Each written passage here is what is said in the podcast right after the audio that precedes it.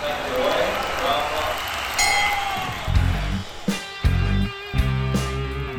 What a week in professional wrestling as the autumn heats up with some truly historic moments. The rated R superstar is now part of AEW as Adam Copeland makes a jump at WrestleDream. DIY reunite at the end of Raw. WWE is loading up NXT for next Tuesday's head to head with Dynamite. And as if all that wasn't enough, there's a premium live event tonight. So plenty to talk about on this week's Earning the Push. My name is Jack Murley, professional broadcaster, Charlie Beckett, professional rugby player, and Nostradamus, because last week you predicted we would start the show talking about Adam Copeland in AEW. You were spot on. It was like you had inside information.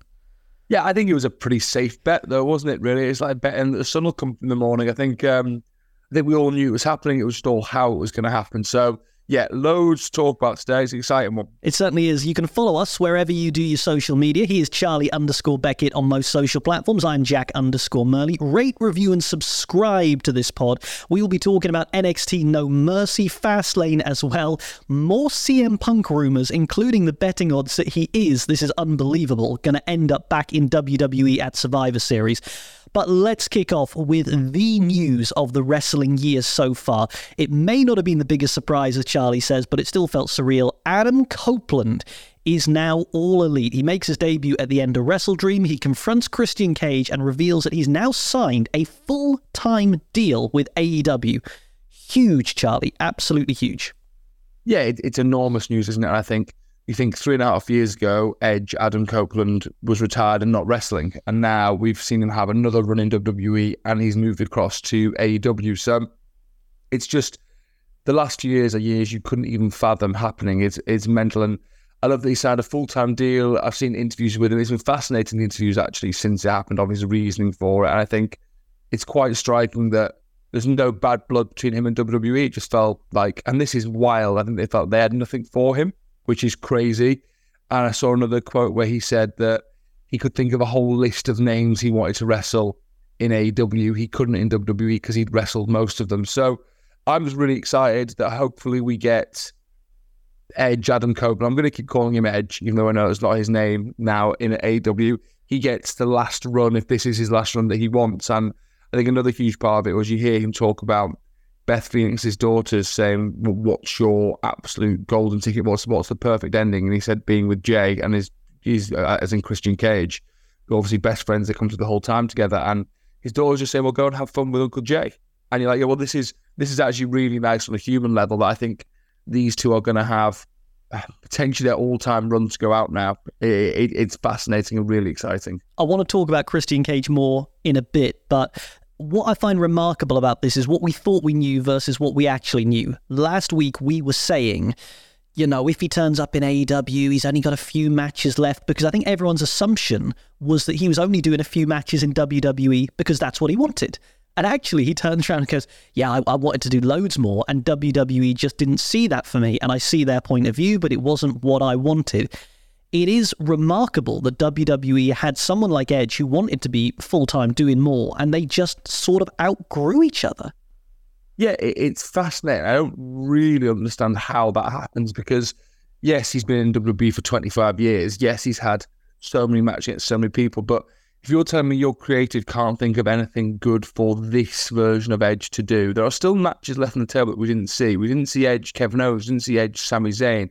We didn't see Edge versus this version of Cody Rhodes. That there are, there was matches and feuds on the table that we wanted to see. I, I said a few months ago, I really thought there was money in Edge chasing the world title again because he never lost that title when he retired. Like I, I think that would have been a really interesting story. So it's it's a shame the WWE saw didn't see anything for Edge move forward, but I think it's exciting for us as wrestling fans that Adam Copeland now he will kind of, I imagine, be able to pitch what he wants to AEW and have some sort of creative freedom and license. And he's when he's done that before in the past, he's always done well. So I'm really excited to see what he does in AW. Yeah, certainly am as well. It's going to be an extraordinary run. Let's talk about just the debut. I don't think AEW gets enough credit sometimes for the way it makes its debuts, the way it gets the music right, the way it gets the production right, the way that that all comes together such a big move to get Adam Copeland, and I thought that that everything from the music to the production pretty much as good as it can be. And to hear Metalingus playing on AEW television, surreal. yeah, I thought the debut was excellent. If I was if I was splitting hairs, I didn't love the video. I think I saw you say this mm. as well. I didn't really understand that per se. I don't think we need that. I think the just the hit of you think, you know, which is Beth Phoenix saying it. How cool's that? I really enjoyed the Beth Phoenix. That that made me smile.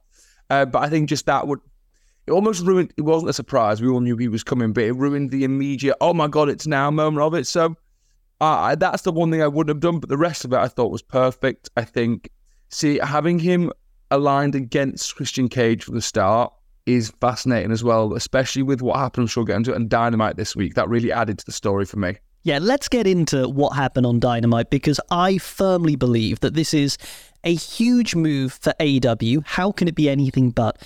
But to have this version of Christian Cage, the polo neck wearing, dead dad hating, uber heel there for Adam Copeland Edge to go up against and it just shows how you can do less with more because what is everyone talking about in AEW this week? Those three words, which we cannot repeat from Christian Cage on this podcast, just money that segment, all of it. It really was. And I think the most amazing part of it and the best part of it is this is the first time in 20 odd years or so that Christian and Edge, Adam Copeland, have been pitched to us, presented to us as the same level of star. Like these are two main event stars. As much as you always say Christian got there in the end in WWE. It was always Edge and Christian. Here it's Christian Adam Copeland going against each other. And I think there'll be a million things happen and I'll get it wrong, but I think we end up seeing Edge turn heel and align with Christian. I think that's what we see here. And I think we have a heel Adam Copeland and Christian team. And I think I'm all for that because my favorite version of Edge is heel Edge. I didn't hate anyone like I hated Edge when I was a kid oh my god, I despised him. And I think he's at his best there. And I think because we were all just so happy to see him back, we never got that in WWE. This thing, so like when he went to Judgment Day and was heelish, that didn't really work. I think in AEW you could see a heel Adam Copeland because the joy of him being back has died down. Like we're not surprised to see him anymore. He's signed a full time deal. We know we're getting a lot out of him. I really want to see him give him the heel ball and run with it. I think it's going to be fascinating. I think he is as important backstage as he's ever going to be as a on on screen presence. We've already seen that. I just think it's it's great. I just love wrestling, Charlie. I mean, just think that that who would have ever thought there'd be another national company getting Adam Copeland, that we'd be hearing Metalingus, that we've been seeing that going on. I just think it's fantastic. Now, this was the culmination of WrestleDream in Seattle, AEW's uh, first running of that particular pay per view. We saw Zack Sabre Jr. go down in defeat to Bryan Danielson, a Nick Wayne heel turn, and more. Uh, thoughts on the show in general? I got one that I think is going to be controversial, but what did you think? I thought it was a very good show. I haven't, I won't lie, I haven't watched all of it because again, life is busy and there's so much wrestling. I took the time to watch the main event, obviously with Adam Copeland at the end, and I watched bits of it, and then I watched the whole uh, Bryan Zack Sabre Jr. match, which I think they'll look in your face. You're going to say you didn't enjoy. Couldn't watch it. I found it really. I found it entirely unwatchable because of Jon Moxley's commentary. Did you you didn't like Jon Moxley's commentary? Did you then? Hated every single moment of it. Now, Jon Moxley is an incredibly talented man, could whip me from here to next Saturday. Um, he's, he's, he's a trooper for the industry. Took me entirely out of that match because he wasn't talking about the story I was seeing on screen. He was just talking and talking and talking and talking, and I just couldn't enjoy it. And I, I just, I had to turn it on mute, and then I was out of it. I just, for me, it shows the importance of good broadcasters, and I think AEW's got a problem there. Now, I know I am the one in a hundred who probably had that perspective, but I found it unwatchable.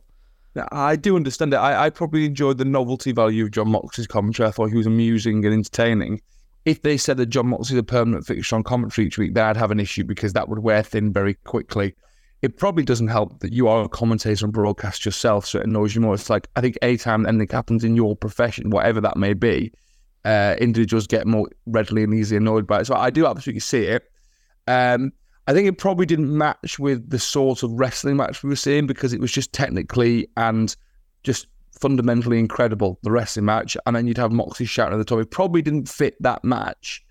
And I'm not sure I would have had him commentate on the whole show. That was a rogue one for me. But actually, in fits and starts, I did enjoy the comedy and novelty value of Jon Moxley on commentary, but don't want it as a permanent fixture. He did come out and only do a few of the matches. In fairness, he wasn't there the whole time. But for me, I I genuinely think if I was Tony Khan and I was running AEW, I'm going straight out and I'm getting different commentators. I'm, I'm just Excalibur. For me, in my opinion, is not a, a main play-by-play guy. He just you need even for that Adam Copeland debut at the end, you needed someone who was saying something more than unbelievable. Adam Copeland has arrived. Like that just didn't do the moment justice. Yeah, and it seems very much like JR is winding down now, doesn't it? Which is completely fair, his age and the health issues he's had, unfortunately. The the mad thing is that Mauro Ranallo's out there somewhere. Mauro Ranallo is sat in ether somewhere, not commentating on any professional wrestling. And I know he had his issues WWE behind the scenes with with what happened with JBL, etc. But actually, whether that was his fault or not, we don't know. We don't know the full story, but it seems it wasn't.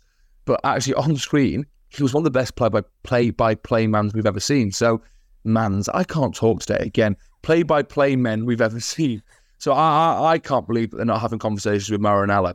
I, I, I think even if you're not getting Mauro, you got Ian Riccaboni who's doing a great job on, on, on Ring of Honor television, who's there. You you sort of you've got those contracts. I just think I think it's a weird time for AEW because it was a really strong pay per view, a huge wrestling moment, and yet for their fourth anniversary, they're still getting technical things wrong on Dynamite. They can't get the sound right on certain things. Um, the TV ratings are dropping down. They've been beaten by NXT, not head to head this week, but NXT got more. You look at some of the pictures from some of the stadiums they're running, and pictures can be deceiving. We know that. We went to Cardiff and there was a huge block of seats empty opposite the hard cam. So empty seats don't necessarily mean anything, but it doesn't feel like a hot company at the moment.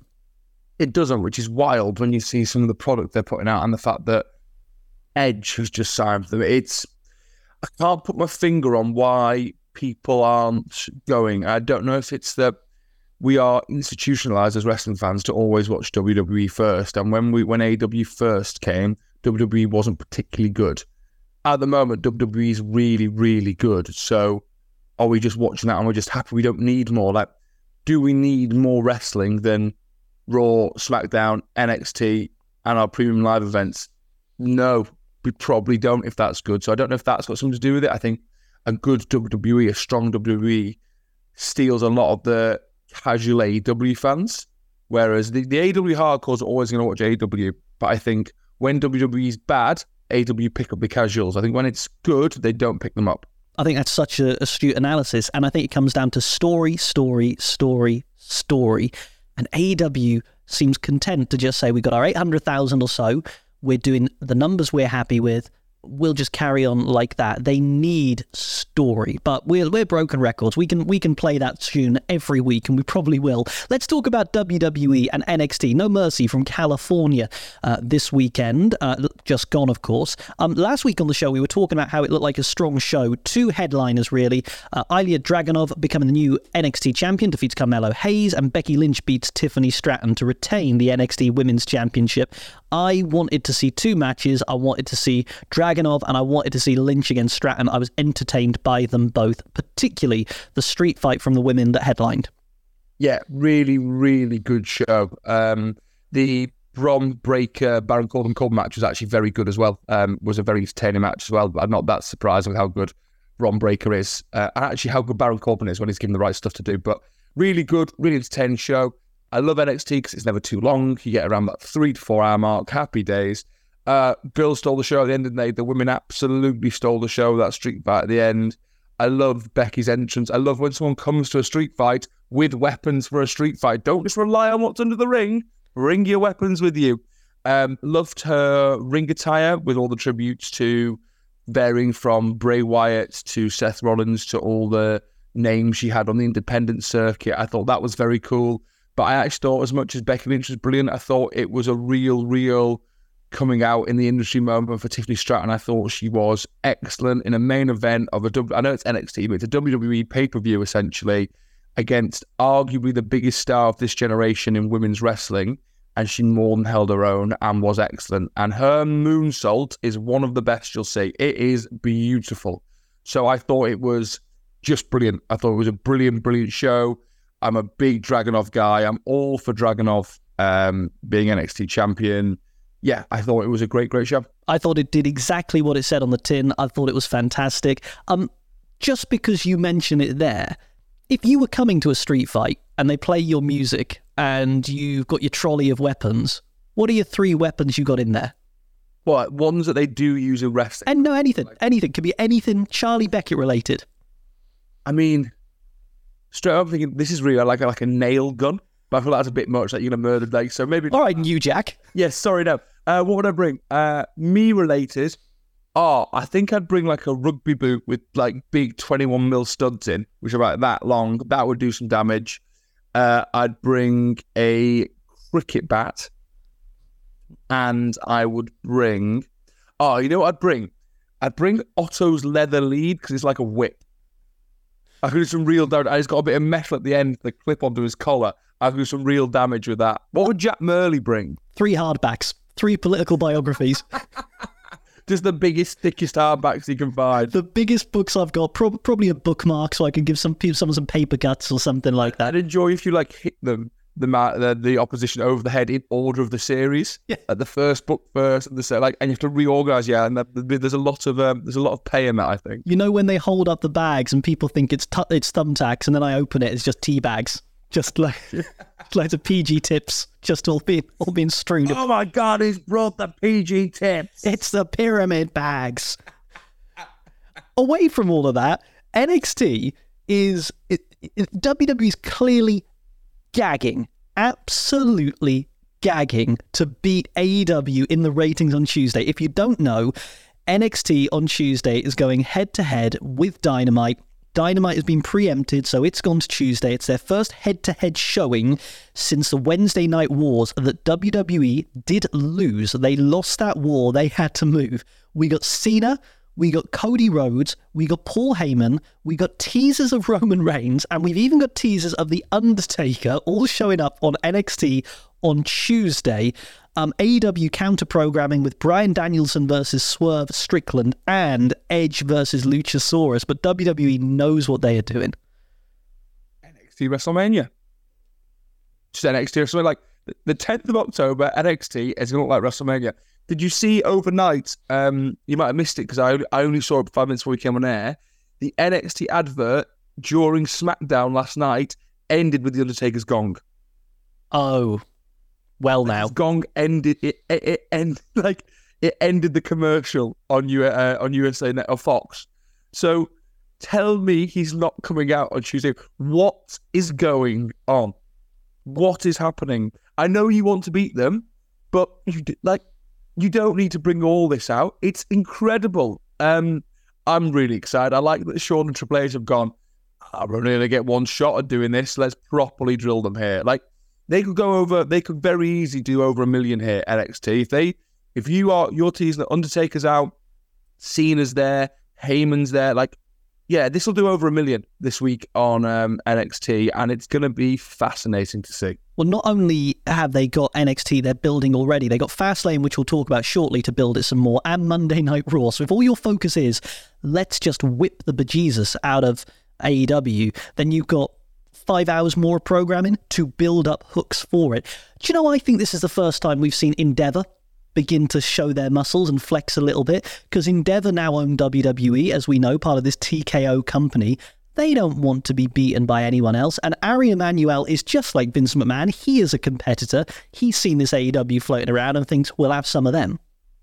Absolutely, absolutely. So I think it's very interesting to see if this is how it goes now. That they're just going to be putting out bigger and bigger shows all the time. Sorry, something's just popped in my head from that man's name.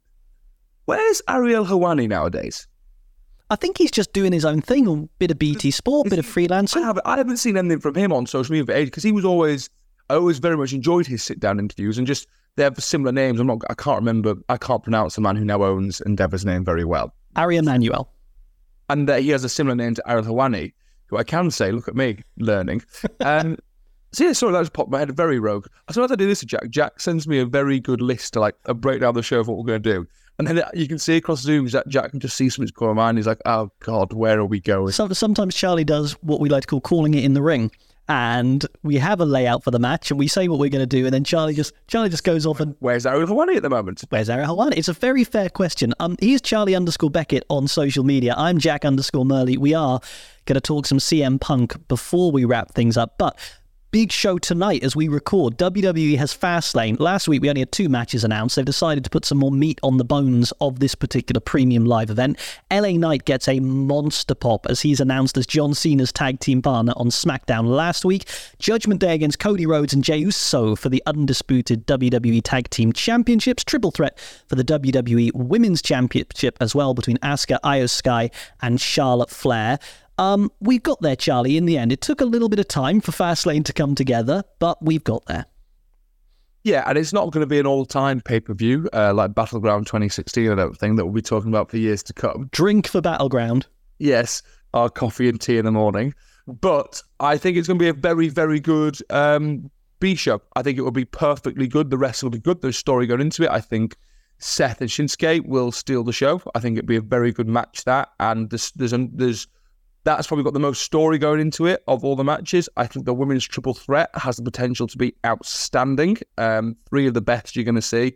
And I do love a triple threat match when they're done well. I think they are very hard to pull off, but probably when they're done well, some of the best wrestling matches you can have with the moving parts in there. So I'm excited for that.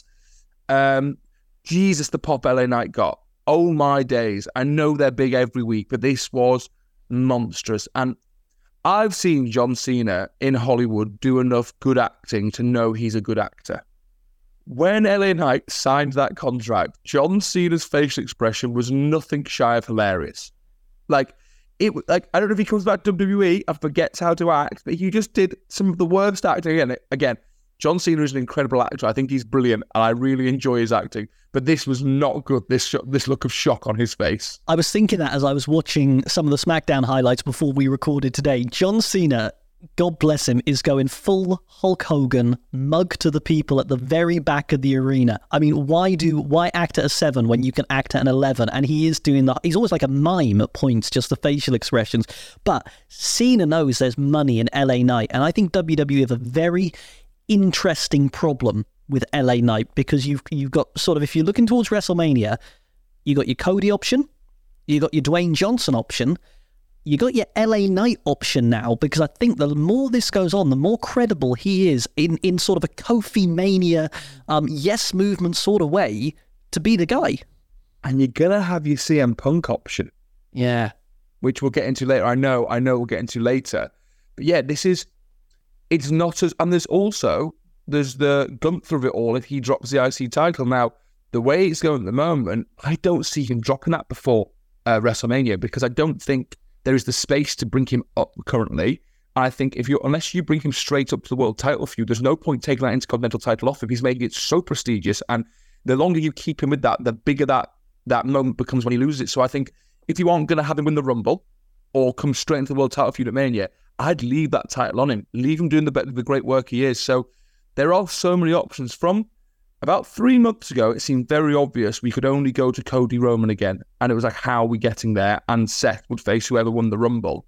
Now, there are so many options. This is the beautiful thing about wrestling. It can just change so quickly. We, we could legitimately see a WrestleMania card or two cards this, this year, because obviously we've got the, the two nights, that looks something like CM Punk versus Cody Rhodes, Roman Reigns versus Dwayne The Rock Johnson. Um, and then you've got a slot in LA Knight in maybe a triple threat with, with Seth Rollins and Gunther for the World Championship. Who knows? But I mean, that card, we're what, six months out from WrestleMania, and WWE is like. It's like the chef in the kitchen who's got all the ingredients, and it's just what do you want to cook? Because there are very few bad options. Unless you make LA Knight the man to beat Gunther. Mm. Now I know it's not the world title, but that that would be that's as big a deal as you can get right now, and that that's whoever whoever beats Gunther is getting as big a push as you can give someone in WWE without giving them a world title. Like at the moment, I can't think of apart from ending the streak. Like I can't think of something really. I'm not. This isn't hyperbole. I generally can't think of anything in my time watching wrestling that shy of winning a world title or breaking the Undertaker's streak that will automatically catapult someone to superstardom, like ending this title reign of Gunther. I don't know if you can think of anything. Yeah, I think that's fair. I was just thinking, what means more, winning the Royal Rumble or ending Gunther's Intercontinental title streak? And honestly, I think for a guy like LA Knight, it means more for him to not win the Rumble but beat Gunther for the IC title than win the Rumble and lose at Mania, which just shows how credible Gunther is. I think they're going to have an issue if if LA Knight doesn't win the Rumble. I'm not sure I put him in the Rumble. I think I have him face Roman or Seth the world title at the Royal Rumble because you're going to get the Daniel Bryan of it all, where if he's in that Rumble, the crowd are only wanting one man to win, and that is it. And you will have your Rumble hijacked by the fans. You certainly will. Rumble a little way away. Anything else that stands out for you, by the way, for, for tonight's card for Fastlane? I think Shinsuke and Seth is going to be a show stealer. I really do. And I think Shinsuke, as we were saying last week, some of the best work of his career in WWE. Now they've realised, let's just let him speak Japanese. Yeah, I think it's going to be a brilliant match. And I really think Shinsuke could win. Mm. I think if you put a gun to my head and I had to choose someone, I would say Seth Rollins still wins. I do think that's where the safe money is. I think I would still put my money there. But I think this is the most likely title change in Seth's run so far, both with the work Shinsuke is doing and like we spoke about last week with the fact WWE are launching a new channel in Japan, having a Japanese world champion, both in the men and women's division, would be very good for business there for them. So I, I think they'll be in serious, serious conversations about it. But I do think Seth will still come out on top. Um, I wouldn't be angry either way. I'm really enjoying Seth Rollins' uh, title run, but I've always been a big Shinsuke Nakamura fan, and I think the way he's been handling WWE for a long time has been poor. And finally, we're seeing him handled the way he he should be now. And I'd be all for this foreign heel. I know that's a old trope that isn't always handled too well in WWE, but you'd like to think in 2023 they could do it a little bit better, a little bit more sensitively. I'm all for this foreign heel who doesn't speak English just tearing down everything about WWE in America as champion. I think there's a lot of money in that done right now. I do as well, and I think I think whether he wins or whether he doesn't, the fact that both of you are going, he's uh, both of us are going, he's credible. He could he could win. Um, shows what a good job they've done. DIY, your mates, back together, your favourites. Wish they were my mates. I wish I could go for a beer with Tommaso Ciampa and Johnny Gargano. Now, this, when I saw this happen, I thought if ever there was something for Charlie Beckett, it's a DIY reunion and a feud with Imperium because this harks back to everything you loved about old NXT. I know the timelines didn't exactly overlap, but essentially, this is like someone's taken the best bits of, of old NXT and thought, let's whack it on Monday Night Raw. And if you're doing anything with Tommaso Ciampa and Johnny Gargano, whack them together for a bit. Let's get DIY going. I loved it. Yeah, massively, massively. loved it. First of all, because of how good Gunther is, I don't think Kaiser and Vinci get enough credit for how good they are, no. by the way, in Imperium. I think they're absolutely brilliant. And I actually think there'll be money in them having the tag titles at some point and having their own little thing in Imperium because they do get lost under Gunther because he's so good and so overbearing and such a such a huge personality and presence. But those don't sleep on those two, both as characters and as wrestlers. They are excellent. And a feud with DIY between those two with Gunther lurk in the background, yeah, give me that. That's going to be really good. Um, I say it every time it comes up.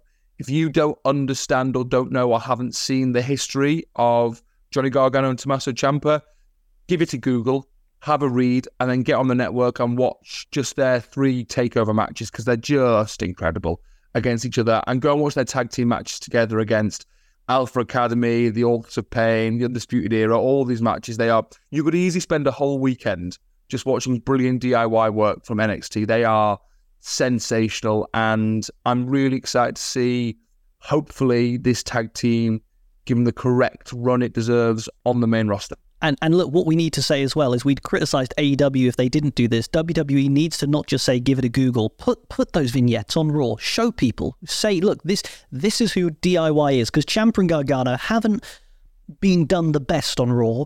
Really introduce them to that. Um, the segment from SmackDown. Don't know if you saw it. You know, I don't know why. I'm, I think I think I'm a, a I got a bit of a kink for intergender wrestling. Do you see the Rhea Ripley and Paul Heyman segment where um she's backstage pitching the the Judgment Day and Bloodline working together, and Heyman says, "I need to authorize it with Reigns," and Ripley goes, "It's authorized," and she's sort of stepping up to Heyman and to Reigns, and I thought, wouldn't hate a Rhea Ripley Roman Reigns feud. I've I haven't seen this yet. I've missed this, but if I had seen it, the first thing I would have thought was, of course, Jack loves this. Of course. You you just want to see Rhea Ripley beat up men, I think, don't you? Oh, maybe that's my thing. Maybe, maybe, maybe at 35 years old, I've gone full circle and I've just come come all the way around again. I just, I don't know why. There is something about Rhea Ripley. She's so charismatic, and you, she. Do you remember when Lynch and Cena shared a ring, and Lynch and The Rock shared a ring on SmackDown a few, and she could, uh, Becky Lynch could just match their level. I think Becky Lynch I, I think Rhea Ripley, excuse me, she seems credible. She, I don't know why she seems credible in Roman Reigns' world. She's, she just oozes star power, Rhea Ripley, and I think it's a few things. It's the way she's been presented, like she presented so so well. It's the way that she is physically imposing. She is, she's stacked. See the videos of her doing lat pull down last week on the way she put Mammy's back, but it was just how big her back is. Like she's incredibly strong, incredibly defined. She has she has uh, sex power. She she's not like it's a big thing whether you like or not in wrestling. Being attractive is an important part of it. Unfortunately, like it's still very much I. These are people running around in not all the clothes of the world. She's incredibly attractive for the men and the women. For the men and the yeah, women. I'm not I'm not doing just the women here. Like, yeah. in in general, everything. So she has that sort of attraction there as well. She's dynamite on the mic. She's brilliant, and I think it's really interesting how she has changed. If you go back and see Rhea Ripley, the first ever NXT UK Women's Champion, she has this blonde hair. She's face. She's lovely. She's giggly. She's... No, give me six years later. She's the biggest heel in the industry. So I think it's fascinating. It's brilliant. And the weirdest and scariest thing is, I think she's 26, mm. Rhea Ripley, 27. Like, she is a young woman. She could easily do this for the 15, 20 years. Like, you see Trish Stratus going in her late 40s. We could, we could be seeing Rhea Ripley doing this for a long, long time. So it's really exciting. And I think she's probably one of WWE's biggest stars right now, men or women. Yeah, she she to me is she is must see TV. And look, yeah, I got a thing for for intergender wrestling, but you can't tell me that if they booked a, a Bloodline versus Judgment Day War Games, and in the final SmackDown before War Games, they announced a Roman Reigns Rhea Ripley match. And even if they never delivered it, even if it was like McMahon Austin when Dude Love comes out and ruins it, you cannot tell me that that would not keep eyeballs on the show all the way through and that that wouldn't be a draw, even the tease of Ripley and Reigns. Or am I completely wrong? No, no, it would absolutely have people watching. I, I do not doubt that for a second. Speaking of keeping people watching, if you believe Dave Meltzer, CM Punk wants to return to WWE. WWE wants CM Punk back. Survivor Series is in Chicago, and the smart money, ridiculous as it is to say, is that CM Punk is likely to return to WWE in Chicago at Survivor Series. What a flipping world.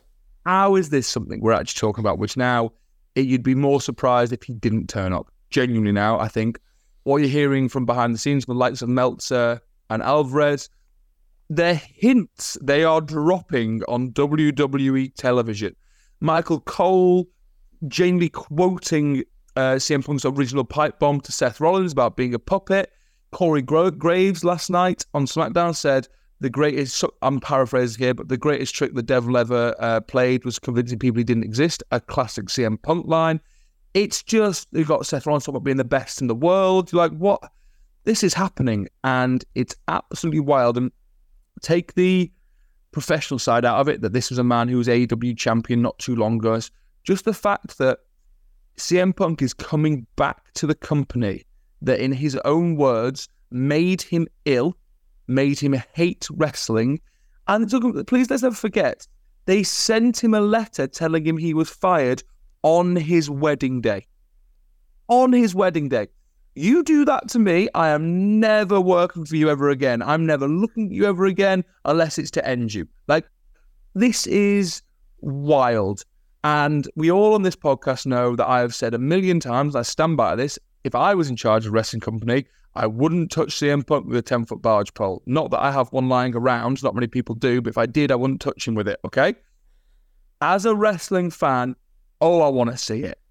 Oh, I'm so in on seeing this just as a fan. Like, put all the business part of it as aside. Charlie Beckett, wrestling fan, wants to hear Cult of Personality go off at Survivor Series in Chicago, and I want to see the carnage that ensues. And see it this way: we spoke about Adam Copeland versus Kenny Omega. Adam Copeland versus Miro, Adam Copeland versus Jon Moxley, CM Punk versus Seth Rollins, CM Punk versus Roman Reigns, CM Punk versus Gunther, CM Punk versus Shinsuke Nakamura.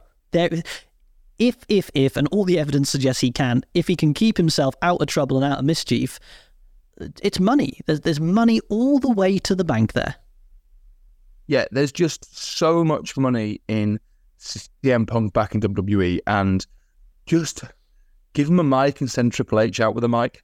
Just put them in the ring together, both for microphone. Let's see what happens. Honestly, um, I just think it's very exciting, and I honestly believe that in 12 to 18 months it will all have ended into tears. I honestly believe that with every fibre of my being. But what a 12 to 18 months it'll be. I'll, I'll send you the notes for September 2024 when we talk about CM Punk's annual implosion in a wrestling show. I'd love him. I'd love him to come out with his quote real world championship he never lost from oh, AEW. Imagine, imagine. Imagine him saying to Seth Rollins, Seth, I know a little something about Mickey Mouse world titles, and then just holds oh. up that one with the oh. crossover. Do you think if he comes to Survivor Series, because I saw a thing on Twitter, someone saying it would be a better surprise, a better moment for him to come out in the Rumble. And I don't disagree with that. It's the fact that Survivor Series is in Chicago. Like that changes everything. If Survivor Series wasn't in Chicago, I'd wait till the Rumble. How do you bring him out? Because the best idea I've seen so far is that the it looks like they're heading towards some sort of war games or some sort of Survivor Series five on five, mm. which makes sense. That the face team lose someone during the show. Like one of their members gets beaten up by the heel team during the show, and we all we need a new member, and Cody Rhodes brings about that. That seems to be the way that it would be done most obviously. I don't know if you've got any ideas of how else you do it. Hadn't heard that, but having heard that, I love that idea. I mean, I like I like the idea that he just pitches up in the crowd. I think that was quite interesting and would be if it depends whether you do different or obvious. And I don't mean obvious is bad in this sense. If you want to do different, you do what Triple H has done in NXT, which is you just have, I don't know, you maybe have the lights go off, and then when the lights come on, he's sat cross legged in the middle of the ring to end the show, and you don't do anything else. Like, that's it. You, so then you've got the tease for Raw. However, if you just want to string something through a show and you yeah I, I quite like that war games idea I think we need the moment where cult of personality hits. Yeah. Like you need that. And probably without a vignette before it. Yes, probably without. Yeah, that to go back and bring it full circle. That vignette was a little off, but I, I do. As wrestling fans, we can quibble. We got Adam Copeland pitching up in AEW. So look, that's barely scratched the surface of wrestling this week, but we need to sort of wrap it up. But we'll do it with everyone's favourite part of the pod earning the push and back to developmental, something we love from everyday life and something we hate. First or second, Mr. Beckett, where are we going? I'll go first when I dead quick this week. Um, earn the push. Firstly, this doesn't count because I'm not allowed to do it because it's wrestling, but I meant to say it in the normal podcast. Just a word for Michael Cole, who it was spoken on Raw this week that in 26 years he's missed two shows. Yeah. I think Michael Cole is sensational. So that was something I meant to say earlier. So that, but my actual earning the push is I picked up a book this week, just started reading a book I've had for a while that I'm meant to read and started enjoying it. And the joy I realized when it was the first book in a series. So I've now got a new series to read. So that made me very happy. Just it's a combined of enjoying a new book. It was literally just one that I had on the bookshelf and wanted to start reading again this week because I've not been reading much recently. So I picked it up and I was like, oh, this is good. I'll see this part of a series. Bang, first one, there's 12 more. So I am very happy with that. 12? Um, 12? Yeah, this was from 1999. This was published. I didn't realize it's not. It's a it's a slightly older book. So don't say don't say it's from 1999 like it's Dickensian. Some of us were 11 years old when that happened. It's 20. Yeah, but I, I was four, but it's 24 years ago. Uh, All the way back in 1999, before the millennium. Uh, so that's that. Uh, and back to developmental. Very simply, is the social media, formerly known as Twitter, I am finding almost unusable at the moment. Um, I follow people. I don't know why, because I can't, I don't see who I follow. I see whoever the algorithm thinks I should see. And half the time, it's people I don't follow talking about things I don't, I'm not interested in. And all my mentions are is it looks like bots just tagging me and things. So um, I'm not going to get into the politics of why or whatever or who's to blame, but just Twitter, formerly Twitter, now X, is not in a good place right now. And it's a shame because I always think when it was at its best and used well, it was a great platform to communicate and connect with people who had similar interests than you. And I, I don't talk to any of the people who listen to our show anymore on there like we used to because I don't think they can find us. No. Like it's it's verge on impossible to use right now. So that that's all from me. There is a very good book to be written by a business journalist somewhere about how you take a great product and you make it unusable because that is essentially what has happened. Um, I'm going to give you two for earning the push, and I'm going to give you no back to developmentals just because I think sometimes. Who's in a good mood this week? Yeah, and it, it's. I was going to give you earning the push Bake Off. I didn't watch it for a couple of years, and I was like, oh, I'll just put it back on because I need something to watch, and it's just nice. It's just nice, friendly, happy baking. The world needs people just you know having a bit of a laugh, trying to make things out of biscuits. So I'm giving Bake Off the push. And my second one, anyone who's a gymnast and has been competing at the World Gymnastic Championships, because I was watching some of that yesterday evening, and it must be the most brutal sport on the bones, with all respect to your sport, which I know is mm. brutal as well, but just how cruel they are when they judge. You know, some of these women and men doing a double twisting 360 flip out pike and then they land and their knees wobble a bit and they get deducted an entire point. I just think, yeah. Yeah, it's it's an incredible, incredible sport. Gymnasts are unbelievably strong and athletic. And I remember one of my mates, his little brother, growing up, was um he competed he's competed at the Commonwealth Games for England gymnastics, but he was when he was like eleven or twelve, he'd we'd ask him to do his like gymnastics routine for us just to entertain us. It was incredible. And like they're just the most ripped and strongest athletes you've ever seen. And like you say, for a quote unquote non contact sport, they get battered because it is contact. Because when you fall off the rings or you fall off the bars or you don't land on the floor or you come off the pommel horse, that's contact. That's like making a tackle. So, yeah, all the respect to the world of gymnasts. Yep. However, I can't get behind rhythmic gymnastics. That is a completely different kettle of fish. Rhythmic gymnastics is one of those weird ones where I don't know enough about it, but I do look and I go, is it sexist? Now I sort know because it's like I'm running, I'm running, I'm jumping, and now I've thrown a ball and I've caught the ball and look at my ribbon, and I'm like, what's going on here? Only only the women have to use ribbons and balls. This is the thing, and and it's Why do they? It's weird. yeah. I don't know enough about it to have an informed opinion, but I, I just think any gymnast would a gymnast do well in rugby, like as a back? Um, it would depend on their hand-eye coordination. Like they would have the physical attributes, I imagine. Like they they're they're bloody explosive. Yeah. So they'd be probably quick and they're incredibly fit and strong. But unless you are doing rhythmic gymnastics, there's no hand-eye coordination involved, particularly, is there? So it would a lot would depend on that. But absolutely, they have the transferable physical skills, no doubt about it. Apart from a lot of them are very small, Mm. as in like height-wise, like they're incredibly muscular and strong, but they're normally about five foot five, which does stifle you slightly. Bring your ribbons. What you lack in height, you make up for in ribbons. That would be the way. Out the back of the scrum, ball in one hand, rhythm in the other, waving it around. Um, look, it's been a cracking show. What are we going to be talking about on next week's show? I'm going to give you my bet. It is going to be WWE beating AEW by a number that is concerning on Tuesday, a number that really has people worried. Yeah, it's definitely going to be NXT. And what I'm fascinated by with this week's NXT is I credited Shawn and all the NXT Shawn, as if we're mates, uh, and all of the NXT team recently on how bringing down the main roster stars to NXT wasn't hurting the NXT product and they were still using NXT talent.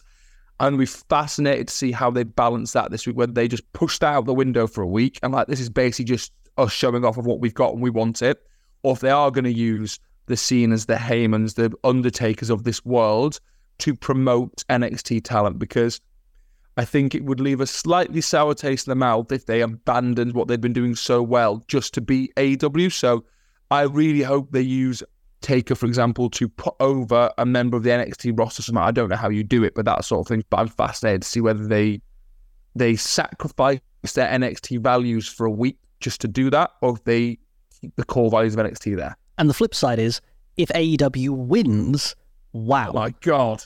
I mean, don't even start if that happens. I mean that that's that's the that's got to be a little concern for WWE. I don't think they will, but if AEW wins, then what does WWE have left in the locker? Look, it is a fascinating time for wrestling, but we have to leave it there. Remember, he is Charlie underscore Beckett on almost all the social medias. I am Jack underscore Murley. Keep supporting this podcast. Rate, review, subscribe wherever you listen. Tell other friends who love wrestling about what we do. We'll be back next week where we'll be talking about the return of the AEW WWE War on Tuesday night. We'll have a review of Fastlane as well, and who knows what else in this crazy wrestling world. But until then, for Charlie and myself, thanks for listening, and bye bye.